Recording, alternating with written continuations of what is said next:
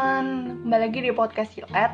Kali ini kita akan membahas tentang KUPUP lagi, yaitu di bab uh, chapter 19 tentang tax, tax and incidents atau kita bisa sebut insiden pajak gitu. Insiden tuh apa sih maksudnya? Jadi tuh sebenarnya kita membahas apa sih di sini yaitu kita membahas sebenarnya siapa sih yang paling atau siapa sih sebenarnya yang uh, terbeban akan pajak itu gitu. Kita kan misalnya pemerintah itu membebani pajak kepada perusahaan. Ternyata perusahaan membebani pada para distributor. Distributor membebani atau memarkup harga itu kepada konsumen. Jadi jatuhnya mungkin aja ke konsumen paling besar. Nah, kita menghitung proporsional dari pembebanan pajak itu gitu. Yang pertama, artinya dari tax incident ini adalah assessing which party, consumer or producer bears the true burden of the tax. Jadi siapa sih yang sebenarnya terbeban dalam um, pajak ini gitu?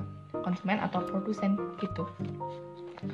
Nah, um, selanjutnya nah di sini uh, ada tiga aturan daripada atau three rules of tax tax incidents ini yang pertama itu ada uh, bahasa Indonesia-nya ya kebijakan pajak itu tidak melulu atau tidak senantiasa tuh mendeskripsikan atau menggambarkan siapa yang benar-benar dipajaki gitu jadi undang-undang yang berlaku, peraturan pemerintah yang berlaku, PMK yang berlaku tuh nggak sepenuhnya menggambarkan siapa sih yang sebenarnya dipajaki gitu. Misalnya dibilang produsen, ya ternyata yang dikenain konsumen gitu.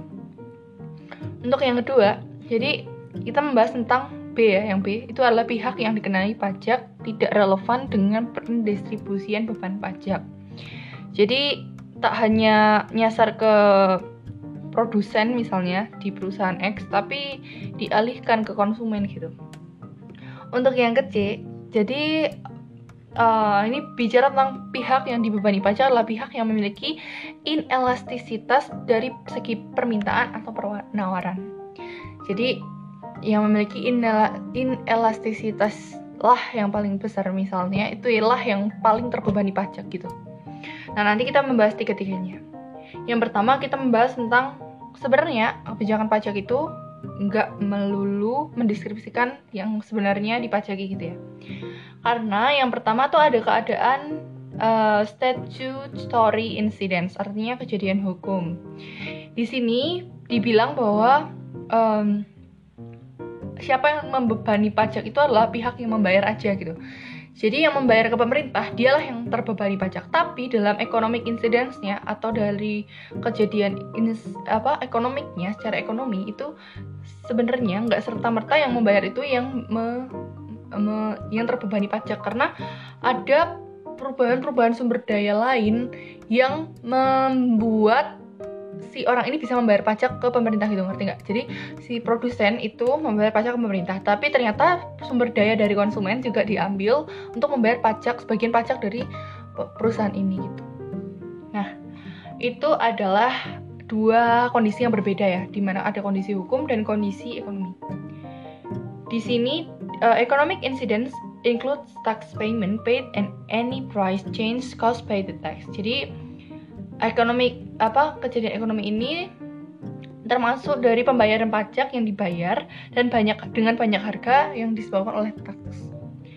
Untuk itu, tax itu berarti bisa dibebankan pada dua dua segi gitu ya. Maksudnya bisa dengan tarif yang sekian bisa dibebankan oleh dua pihak. Yang pertama adalah consumer tax burden dan juga producer tax burden. Artinya kalau consumer tax burden itu berarti uh, berapa pajak yang dibayar oleh si consumer sebenarnya dengan pajak yang sekian gitu. Cara menghitungnya yaitu dengan post tax atau yang sesudah harga sesudah pajak dan dikurangi harga sebelum pajak ditambah dengan uh, pembayaran pajak gitu secara total. Untuk produser, produsen, produsen tax burdennya itu dengan kebalikannya yaitu harga pre atau sesu, sebelumnya pre dikurangi pos tax price ditambah pembayaran pajak oleh produsen gitu. Pembayaran pajak gitu. Pembayaran pajak secara keseluruhan. Nah uh, di sini kenaikan harga setelah pajak nggak serta merta tinggi banget nanti konsumen tuh nggak mau beli. Jadi itu kenapa sebenarnya produsen itu masih membayarkan pajak walaupun sebenarnya itu bisa dibebankan semua ke konsumen? Karena nanti harganya itu akan jadi tinggi banget. Dan kalau harganya tinggi banget kan kamu kemarin kita tahu kan uh, kita pernah belajar tentang makroekonomi atau mikro ya lupa. Ada kurva Laver jadi di situ tuh um, pajak itu sebenarnya nggak bisa kan kurva Laver itu melengkung ke atas ya. Jadi itu ada puncak ada peak dan ada lengkungan gitu ya jadi kalau udah melewati peak itu misalnya lebih mahal daripada peak itu si harga pajaknya jadi itu akan terjadi penurunan konsumsi gitu. Jadi kalau menghindari hal itu produsen itu lebih memilih untuk ya udah nggak apa-apa bayar pajak yang penting masih ada konsumen. Nah oleh sebab itu pajak itu dibagi menjadi dua. Misalnya pembebanannya satu dolar nanti uh, berapa persennya dibayar konsumen berapa persennya dibayar produsen. Di sini ada tax wage. Hmm, tax wage ini adalah perbedaan antara jumlah uang yang dibayar konsumen dan yang diterima produsen. Oke okay. Untuk lebih jelasnya bagaimana sih penerapan tax wage ini yaitu kita ada grafik di grafik satu dan grafik dua. Yang pertama grafik pajak produsen dan yang kedua adalah grafik pajak konsumen. Di sini dikatakan bahwa hmm, pajak produsen ini dikenakan uh, untuk produsen gitu ya. Jadi pemerintah mengenakan pajak sebesar 0,5 dolar ke produsen. Nah, di sini awalnya titik equilibrium dari S dan D itu A, habis itu setelah dikenai pajak jadinya D. Nah, di situ uh, akan dibayarkan kan berarti kan totalnya adalah 0,50 D berada di titik 1,8 dan uh, C 1,5 yang tadinya di A 1,5 naik jadi 1,8 dengan demikian harusnya kan yang dibayar itu uh, sebesar B kan ya kan kalau mereka memang uh, si produsen ini membayar secara total gitu. Jadi produsen kan tadi pajaknya untuk produsen. Harusnya produsen ini harus membayar sebanyak 0,50. Ya kan? Karena 1,5 dolar ditambah 0,5 itu kan 2 2 dolar. Jadi produsen harus membayar sebanyak itu dan harus memarkup harga sebesar uh, itu. Jadi konsumen akan membeli sebesar 2 dolar. Tapi karena dinilai karena terlalu mahal, jadinya kan produsen ingin harga yang equilibrium dong, itu sebesar D. Tapi dengan demikian, sebesar D ini akan mengakibatkan uh, adanya ini loh, adanya pembagian pajak. Artinya yang dibayar produsen itu cuma sebesar uh, selisih antara sebesar selisih antara yang P2 dan P1 itu dan P2 dan P3 itu. Nah, 1,8 2 kurangi 1,8 itu kan logikanya 2, 0,2. Jadi yang dibayar produsen itu sebenarnya 2. Dan yang dibayar konsumen itu adalah 0,3 gitu. Nah, itu bisa melalui grafik seperti itu. Jadi kalau ingin harganya sebesar B, tapi ternyata yang yang diminta pasar itu sebesar D, berarti kan yang dibayar yang dibayar lebihnya atau 1,8 sampai 0 sampai dua itu kan nggak nggak bisa dibeli konsumen. Jadinya yang membayar nombokin itu perusahaan gitu. Ngerti kan? Karena tadinya harusnya yang kalau pemerintah ingin sampai B ini harus bayar gitu tapi karena di pasar mintanya D ya udah tombokannya D sampai B itu yaitu sebesar 0,2 ditanggung oleh produsen. Nah, sisanya bisa dibebankan ke konsumen sebanyak 0,3 dari kan selisih dari 1,8 kurangi 1,5. Nah, perhitungan yang lain, maksudnya perhitungan dengan rumus yang tadi, kita pakai rumus, yaitu misalnya konsumen, pos kurangi pre, ditambah teksnya ya kan.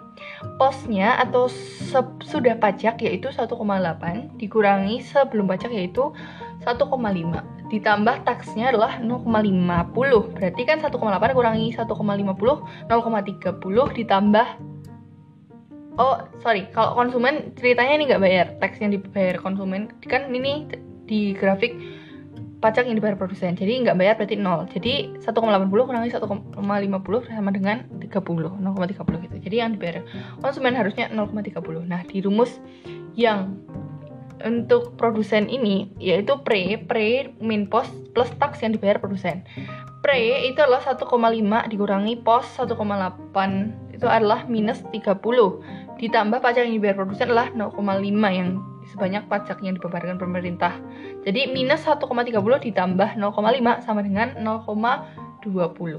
Oke, okay, next untuk grafik pajak konsumen berarti yang membayar 0,50 adalah konsumen. Berarti di sini di grafiknya adalah A titik equilibrium berubah menjadi B tapi dengan equilibrium baru menjadi D karena kemahalan yang di B itu uh, kemahalan kemurahan. Nah kemurahan untuk produsen gitu. Uh, jadi rugilah maksudnya produsen kalau bayarnya di B gitu ya. Nah jadi kalau A ke D ini berarti kan 1,5 menjadi 1,3 Nah, 1,5 menjadi kok 1,3 itu kan berarti dia dibayar oleh konsumen. Nah, karena ya karena ini pajak konsumen. Nah, sisanya bisa dibebankan ke produsen. Cara menghitung manualnya yaitu dengan penghitungan sama ya rumusnya. Kalau konsumen itu pos min pre yang berarti pos itu setelah pajak yaitu 1,3 min pre 1,5 itu ditambahkan pajak yang dibebankan ke konsumen karena ini pajak konsumen berarti 0,5 dolar itu dibebankan oleh konsumen berarti ditambah 0,50 1,30 dikurangi 1,50 mm, sama dengan minus 20 ditambah 0,5 sama dengan 30 dan kalau misalnya nyari produ pajak produsen ya udah sebenarnya tinggal dikurangin aja 0,5 kurangi 0,30 ya. Tapi rumusnya ini bisa pakai rumus yaitu pre pre adalah sebelum pajak yaitu 1,5 dikurangi 1,30 ditambah pajak yang dibebankan ke konsumen. Karena ini pajak konsu eh, pajak yang dibebankan oleh produsen. Karena ini pajak konsumen berarti 0 berarti 1,5 dikurangi 1,30 yaitu 0,20 next. Jadi di sini uh, tax switch kembali ke tax switch tadi ya. Tax switch itu berarti kan 0,50 nya yang tadi 0,55 dolar itu. Maksudnya pajak yang ditetapkan pemerintah dalam membayarkan ke pemerintah. Jadi ada perbedaan jumlah antara uang yang dibayar konsumen dengan yang diterima produsen itu perbedaannya itu sebesar tax wage atau irisan pajak itu yang pemerintah bebankan ya sebenarnya. Nah, dari sini muncullah ada istilah gross dan juga after tax price. Gross ini adalah harga yang real di pasar kalau after tax price adalah harga setelah pajak. Jadi sebenarnya itu berapa sih equilibrium yang di pasar segini, tapi harga setelah pajak itu berubah gitu. Perubahan itu disebabkan oleh adanya bila produsen itu bayar pajaknya atau mengurangi produsen mengurangi pembayaran pajaknya atau menambah konsumen pajak yang dibayarkan konsumen gitu. Nah, dengan demikian, tarif pajak itu berbeda. Tarif pajak yang berbeda akan menghasilkan jumlah bruto yang berbeda untuk harga setelah pajak yang sama. Nah, harga setelah pajak misalnya X, tapi harga brutonya itu bisa beda-beda gitu ya. Itu yang kedua ya, masuknya yang B. Yang B itu tentang uh, tak mau menyasar ke produsen, tapi beban itu dialihkan ke konsumen. Oke, okay. jadi kan tadi ada tiga rules tax incident ya. Kita kembali ke pertama. Yang pertama itu ada suatu kebijakan itu nggak melulu mendeskripsikan secara langsung uh, apa namanya yang terbebani pajak. Yang kedua itu sebenarnya nggak menyasar ke produsen tapi akan dibebankan ke konsumen. Nah itu digambarkan di grafik yang tadi kita bahas. Itu udah ke yang B. Sekarang kita ke yang C jadi sebenarnya yang terbebani itu adalah yang memiliki inelastisitas yang lebih besar. Artinya siapa yang lebih responsif terhadap uh, perubahan harga, perubahan kuantitas akan itu itu yang menjadi uh, apa namanya? Eh sorry, kalau in oh ya sorry, inelastis itu yang tidak yang tidak mudah berubah ketika harga berubah-ubah demandnya atau kuantiti kuantitinya jumlah barang yang diminta itu nggak akan mudah berubah ketika banyak harga yang berubah-ubah. Jadi itu kebutuhan yang primer atau penting ya.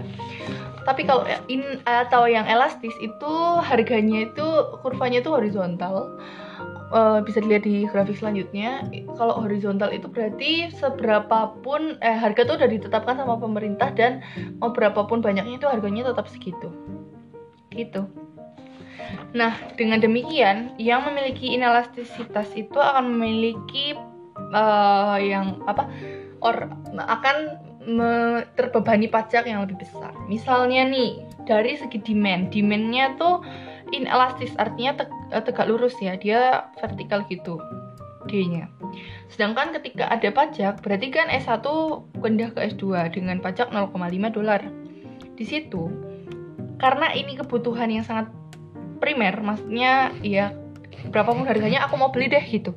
Jadi pajak seberapapun si konsumen atau demand ini tuh akan tetap membeli dengan harga dengan kuantitas yang sama gitu. Nggak akan mudah berubah-ubah. Jadi produsen kayak merasa oh ini barang yang penting. Jadi aku mau naikin harga seberapapun atau pajaknya mau dikenain ke 100% ke konsumen nggak aku nggak masalah. Mereka tetap beli barangku karena barangku ini barang yang penting gitu Nah, untuk perfectly elastic demand maksudnya hmm, yang sepenuhnya elastisitas sempurna itu untuk demand ya, untuk kurva permintaan itu berarti kan vertikal. Jadi D-nya itu dengan harga bisa lihat dengan harga berapapun demand-nya itu bisa berubah-ubah.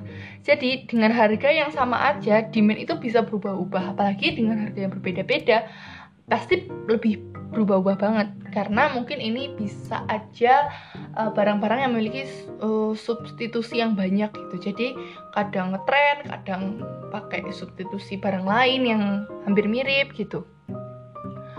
Nah dengan adanya elastisitas yang besar atau sempurna ini maka misalnya ada pajak S1 menuju S2 akan langsung menggeser uh, misalnya tadi permintaannya 100 terus ada pajak.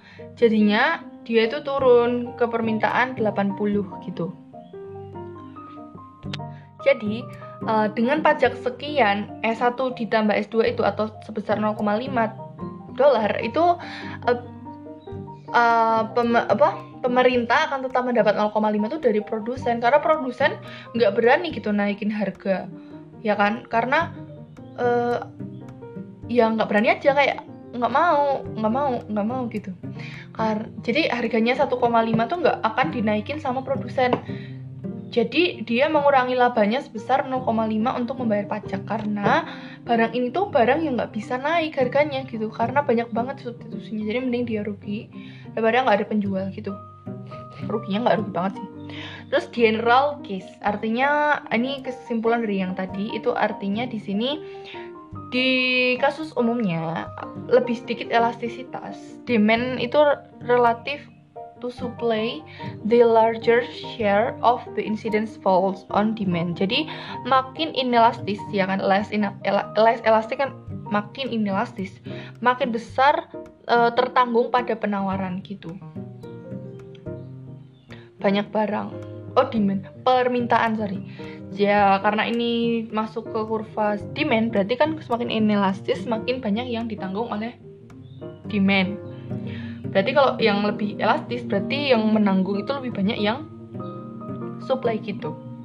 Nah ini kebalikannya di kurva supply. Berarti intinya kan siapa pun yang lebih elastis dialah yang uh, paling banyak menanggung. Apabila di kurva demand berarti yang inelastis demand berarti demand yang lebih banyak menanggung. Kalau in, elastisnya berarti kan uh, si produsen atau supply yang me menanggungnya. Kalau di sini inelastis supply berarti supply yang banyak menanggung bila inelastis. Tapi kalau inelastis di supply eh, elastis di supply berarti yang banyak menanggung itu adalah consumer atau demand.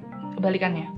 Sekarang kita lihat grafiknya yaitu kurva inelastis dan inelastis yang pertama inelastis. Di sini uh, supply ini itu bukan perfect sempurna gitu karena emang supply nggak bisa perfect sempurna kan. Nah, di situ dikatakan bahwa kalau supply yang inelastis berarti kan yang terbebani paling banyak untuk pajak itu kan supplier atau produsen ya kan. Nah, di situ bis kurvanya demandnya tuh biasa aja gitu tapi S-nya tuh kayak lebih apa ya lebih agak tegak gitu. Artinya berarti seberapapun uh, kenaikan pajak gitu jadi yang membayar itu akan yang si suplainya. Karena karena ini barang inelastis atau barang yang inelastis yang supply berarti misalnya contohnya kayak kebutuhan pokok kayak barang cocok tanam tani terus peternakan perikanan gitu itu kan barang yang sangat uh, primer gitu kan. Nah barang itu tuh tidak mungkin ditambah atau dikurangi produksinya dalam waktu yang singkat. Misalnya kayak pemasok pasokan beras itu kan nggak nggak serta merta kalau banyak jadi banyak yang beli itu kan enggak juga kan. Tergantung kebutuhan mereka juga kan. Jadinya nggak nggak bisa gitu loh tiba-tiba meningkatkan harga. Nah itu tuh maksudnya inelasi tuh nggak nggak bisa nggak bisa. Bukan harga ya nggak bisa meningkatkan produksinya dengan cepat gitu nggak bisa semena-mena kayak oh hari besok mau rame nih. Kan itu bukan tren ya kebutuhan pokok itu bukan sebuah tren tapi sebuah apa ya uh, ini kebutuhan. Jadi ya kalau butuhnya segitu ya emang segitu nggak bisa lebih atau kurang lagi gitu. Kalau yang elastis itu kan kurva S-nya tuh cenderung lebih horizontal gitu karena ini nggak sempurna jadi nggak sepenuhnya horizontal. Di sini contohnya itu ini ini kalau yang ini berarti kan elastis supply. Berarti lebih ini lebih nggak menanggung. Jadi supplier ya kan? Elastis supply berarti supplier lebih nggak menanggung pajak ya kan? Karena elastis. Berarti yang menanggung adalah konsumen gitu. Nah oke okay, next. Itu berarti kita belajar tentang bagaimana sih pajak ketika di pasal tenaga kerja? Kalau tadi kan kita belajar pajak pemajakan ketika diterapkan di demand kurva demand dan kurva supply. Ada elastis dan ada elastis. Di mana yang lebih banyak dikenai oleh pajak adalah yang inelastis. Di sini kita belajar tentang kurva tenaga kerja yang mana itu berkebanding terbalik dengan kurva barang biasa, barang dan jasa biasa. Di sini ada faktor produksinya. Jadi faktor, apa perusahaan itu adalah sebagai konsumen atau kurva demandnya, di mana tenaga kerja adalah penawarannya gitu. Nah, karena kan di sini produs perusahaan itu yang mencari yang mencari tenaga kerja gitu, sedangkan yang tenaga kerja ini yang mencari mencari untuk bekerja gitu nah di kurva ini berarti kan supply-nya adalah workers. Artinya huruf apa? Sumbu X itu adalah house of labor dan sumbu Y adalah wage. Dan untuk demand-nya adalah, supplier. Eh supplier. Demandnya adalah perusahaan. Jadi ketika dilihat aja dari awal equilibriumnya A tiba-tiba naik ke B itu kan berarti ada sebuah equilibrium baru yang mana itu nanti dibebankan sebesar 7,75 nah siapa yang membayar dari sini? Nah di sini kan pajak on worker. Jadi uh, yang membayar itu workernya. Berarti kan workernya yang bergeser ya, supply-nya yang bergeser gitu. Kalau yang di kurva selanjutnya tax on firm, berarti kan demand karena supply apa firm ini perusahaan ini adalah demandnya konsumennya gitu. Jadi kurva demand yang bergeser. Jadi kalau yang dipajaki on worker berarti uh, taxnya yang naik itu yang di S, jadinya di B. Nah cara menghitung daripada uh, apa namanya pajak pembagian pajaknya sama. Contohnya itu pakai pre dan post pre dan post gitu gitu. Nah misalnya kita pakai rumus ya untuk uh, consumer. Berarti kan consumer itu pakai apa dulu post min pre plus tax yang di uh, bebankan ke konsumen. Tax min pre, taxnya eh post min pre. Post itu kan setelah setelahnya itu kan 7,75 minus pre-nya adalah 7,25 berarti kan 0,50 dikurang ditambah eh 7,75 pos kan? Pos 7,75 dikurangi 7,70 oh konsumernya tuh D ya? Sorry. Konsumer tuh D berarti pos 7,75 ditambah 7,25 terus D-nya tuh atau atau pajak yang dikenakan ke D atau ke konsumen itu kan nggak ada karena ini kan tax on worker. Ya kan? Jadinya uh, ya udah 0,5 tapi kalau yang consumer atau eh consumer. Tapi kalau yang worker atau kurva S-nya itu jadi kan pre min post. Pre-nya adalah 0,25 min 7,75 berarti minus 0, minus 0,5 itu minus 0,5 ditambah satu kan pajaknya satu yang dikenakan ke workers. Jadinya 0,5 sama ya pembebanannya begitu juga dengan pasar tenaga uh, yang pemajakan pada perusahaan nah, nantinya karena D-nya turun, berarti nanti gaji dari si pegawai ini akan turun sebesar sampai ke 6,75 gitu. Karena si perusahaan nggak mau dong membayar pajak lebih itu.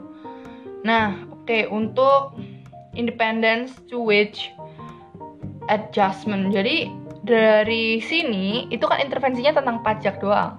Di mana di pasar tenaga kerja ini sebenarnya ada intervensi lain dari pemerintah bisa menetapkan UMR ya upah minimum di sini minimum wage ini legally mandate minimum amount that worker must be paid for each hour of work. Jadi seberapa besar sih uh, upah yang harus seharusnya minimum dibayar kepada pekerja gitu. Jadi ada kurva yang pertama, misalnya di sini UMR-nya sebesar A. Dan yang bergerak adalah uh, pajak kepada workers. Di sini kalau dipajakinya workers, jadi ya udah tinggal dinaikin aja si gaji. Oh kok gaji? Ya wage wagesnya jadinya 7,75 biar dibayar oleh si consumer. Tapi kalau dipajaki si perusahaan ya jadi tuh perusahaan tuh menurunkan kurva D di titik C. Nah ternyata di titik C ini dengan gaji sebanyak 6,75 ya kan? Itu tuh uh, terlalu rendah bagi UMR jadinya tapi kalau mau sebesar UMR kan nggak bisa. Karena itu kemahalan juga dengan pekerja sebanyak H2 jadi H1A yang titik A itu yang yang di kurva tax on firm itu jadi A D-nya turun ke C itu ke D2 Z-nya di titik C. Di titik C kan H2 awardnya. Jadi uh, banyak yang bekerja itu sebanyak H2 mereka dengan harga 6,75 itu menyalahi aturan dari pemerintah. Kurang dari UMR jadi mereka ke lari ke titik C aksen itu. Di atau D sih itu. Nah di situ hmm, di titik 7,25 itu kan sesuai UMR jadi tapi mereka harus mengurangi jumlah pekerja atau jumlah waktunya sampai ke H3 gitu jadi konsekuensinya ya banyak yang PHK dan lain-lain gitu Oke, selanjutnya ada di kan ini tadi di pasar tenaga kerja biasa. Kalau yang ini di pasar kompetitif yang mana imperfectly competitive market. Artinya dia penjualnya itu yang menentukan harga gitu. Jadi kayak pasar monopoli lah. Contohnya pasar monopoli itu kan there's only one supplier on of a good gitu. Misalnya kayak BBM, Pertamina gitu-gitu kan hanya dia doang yang mengelola BBM kan. Nah, itu makanya dikelola sama pemerintah. Dalam BBM ini, si for price taking firm marginal revenue or equal to price. Jadi ada um, menetapkan harganya itu uh, disebut marginal revenue ya sebagai revenue-nya dia. Nah, monopolies must lower the price to sell more. True, so marginal revenue falls faster than price. Oh, jadi har sebenarnya monopol uh, perusahaan monopoli itu bisa menetapkan harga yang tinggi karena dia kan hanya satu-satunya penjual. Tapi di sini dikatakan bahwa harus menetapkan harga yang lebih rendah gitu, yang rendah aja. Karena marginal revenue itu akan jauh jatuh lebih banyak ketika uh, apa ya? Ketika daripada price-nya gitu misalnya aja di di di grafik itu. Jadi ketika di makro atau di mikroekonomi gitu, kita kan belajar hmm, kayaknya di mikro deh.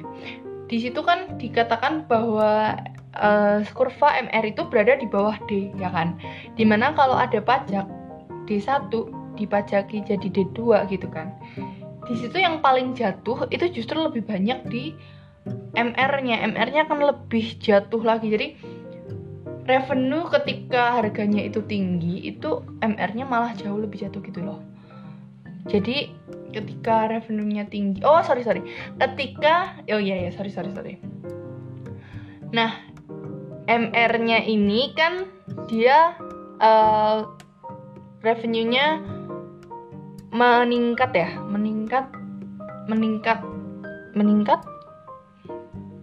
Jadi MR ketika kita menaikkan MR malah banyak demandnya tuh turun. Jadi akan mengurangi pasar gitu loh kayak misal BBM-nya naik ya orang-orang miskin tuh kayak nggak mampu beli BBM kayak ya udah aku emang nggak mampu mending nggak usah beli BBM mending jalan kaki gitu misal. Jadi kayak mengurangi pasarnya gitu Even in monopoly market, a tax on either side of the market results in the same sharing of the tax burden. Monopolies cannot exploit their market power to avoid the rules of the tax incident. Economists tend to assume that the same rules in incident apply in more general oligopoly market. Jadi monopoli itu lebih mirip sama ya, hampir mirip sama oligopoly market gitu. Gimana? Tapi mm, price makernya atau membuat harganya itu nggak sedominan si monopoli, ya kan? Untuk menganalisis bahwa pajak itu harus timpal dengan manfaat. Jadi selanjutnya kan tadi udah, belajar tentang pasar monopoli. Selanjutnya kita belajar tentang atau pasar imperfectly kompetitif. Jadi sekarang kita belajar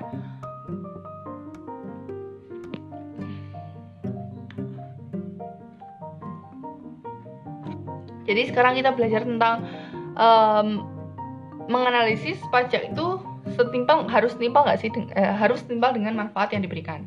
Jadi tujuan pemerintah itu menarik pajak kan supaya bisa diredistribusikan ke masyarakat lagi gitu kan. Dan itu harusnya sama dong dengan apa yang mereka tarik gitu. Misalnya aku keluarga aku membayar pajak sekian dan fasilitas jalan, fasilitas tempat publik umum itu harus timpal dengan apa yang aku dapat dari pemerintah gitu. Tapi hal itu tuh balance budget incidence ini atau mencari keseimbangan antara manfaat dan juga hmm, benefitnya itu sangat eh manfaat dan benefit. Manfaat dan pajaknya itu sangat susah untuk diketahui susah untuk dicari gitu ya. Nah untuk selanjutnya ada general equilibrium tax incidence. Di general equilibrium tax ini ada yang parsial dan ada yang general equilibrium tax. Artinya parsial di sini dikatakan bahwa uh, dia itu hmm, dampak hanya pada pasar satu pasar aja. Tapi terupanya pajak ini juga sangat mempengaruhi daya beli dan aktivitas apa pola perilaku ekonomi di masyarakat. Jadi sebenarnya itu pengaruhnya tuh sampai general atau namanya yaitu general equilibrium tax incident. Artinya bisa dipengaruhi kegiatan ekonomi di pasar lainnya gitu. Tax on one market after price in others. Complication to the analysis. Jadi sangat kompleks gitu Hmm, misalnya oh, nggak jadi misalnya nih kita lanjut aja yang kedua yaitu oh ini. Kayak di pasar oh jadi di produsen itu kan sebenarnya akan membebankan ke labor market dan capital market gitu. Yang kurva pertama itu dibebankan jadi pajak itu dibeba, pajak yang dikenakan pada produsen itu dibebankan ke pasar tenaga kerja dan juga pasar modal capital market gitu. Di mana pasar tenaga kerja itu bentuknya yang kayak demikian gitu. Misalnya ada supply yang seperti itu dan demand yang ber berubah. Dipajaki di kan yang di dipajaki itu yang demand gitu. Uh, jadinya kan turun gitu uh, hours per labornya. Nah uh, untuk yang capital market Oke, okay. yang di capital market berarti kan mereka mm, yang dipajak itu kan demandnya. Kan produsen ini kalau di capital market itu sebagai demand. Eh sebagai supply ya harusnya. Sebagai demand. Terus turun ini aku nggak begitu ngerti sih P1 P2 turun. Nggak ngerti ngerti. Model eh, coba coba bentar. Oke yang pertama mungkin kayak gini penjelasannya. Di pasar tenaga kerja itu kan di produsen itu kan sebagai demand demand dibaca oleh produsen jadinya produsennya bergeser. Ya demandnya kan produsennya. Di mana berarti produsen tuh nggak ingin terlalu banyak supply eh, maksudnya terlalu banyak eh, nggak uh, bisa menaikkan uh, atau nggak bisa UMR-nya itu lebih rendah eh itu UMR nggak bisa menaikkan harga atau membebankan harga sepenuhnya ke lab ke ke workers. Jadi mereka memilih untuk menurunkan dari 1000 ke 900 hours of labor gitu. Nah, untuk yang kedua yaitu di pasar capital market. Yang ini kok ada ROR sama million ya, aku kurang jelas sih. Oke, mungkin next aja ya, aku nggak tahu. Jadi uh, efektif Effect to the time period of the tax incident itu ada short run dan juga long run-nya. Di sini di jadi di sini di uh, setelah long run ini ada yang pajak insiden itu jangka panjang dan jangka pendek. Di mana misalnya contohnya investment itu kan irreversible. Ini berarti uh, supply atau penawarannya itu penawaran di pasar modalnya itu inelastik di short run, tapi elastik di uh, long run gitu. Tuh gak tahu sih gak terlalu jelas. Nah untuk tentang uh, higher effect after the tax price has three effect. Jadi uh, pajak yang tinggi itu memiliki efek-efeknya juga yang mana contohnya yang pertama ada pendapat efek pendapatan. Jadi semakin rendah gitu loh pendapatnya. Kalau misal kamu manjaki terlalu tinggi. Terus ada substitution effect artinya dengan harga yang lebih tinggi karena pajak itu orang-orang tuh akan lebih memilih barang-barang lain yang lebih murah gitu yang bisa yang sama fungsinya dan lebih murah gitu. Nggak apa-apa deh klik-klik dikit gitu. Ada barang substitusi atau komplementari artinya konsumer itu mengurangi konsumsi mereka akan barang itu. Jadi intinya mengurangi income ya. Nah untuk yang terakhir ini ada incidence in US. Jadi income tax atau pajak pendapatan itu biasanya dibebankan ke household, ke rumah tangga gitu. Kalau payroll itu dibebankan ke pekerja, terus ada excise taxes fully shifted itu kayak cukai gitu dibebankan ke yang memakai barang yang dicukain gitu. Terus sama corporate taxes artinya pajak perusahaan berarti yang pemilik perusahaan itu yang membayar pajak.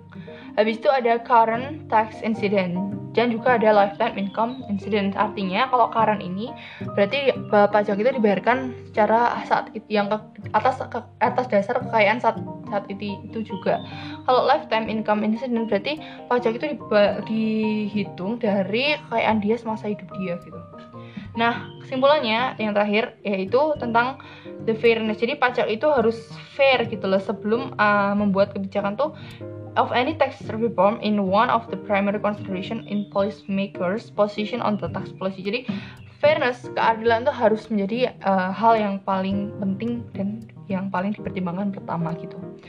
Untuk itu para pengambil kebijakan di public finance gitu itu harus uh, harus tahu siapa sih yang sebenarnya terbebani atas kebijakan yang dia ambil gitu karena kita tahu ternyata pajak itu tidak dibebani hanya pada yang dikenakan pajak di undang-undang tapi juga melibatkan konsumen yang mengelolanya uh, bukan mengelolanya sih tapi yang yang uh, konsumen yang mengkonsumsinya itu ternyata ikut terpajaki juga. Oke, sekian. Terima kasih.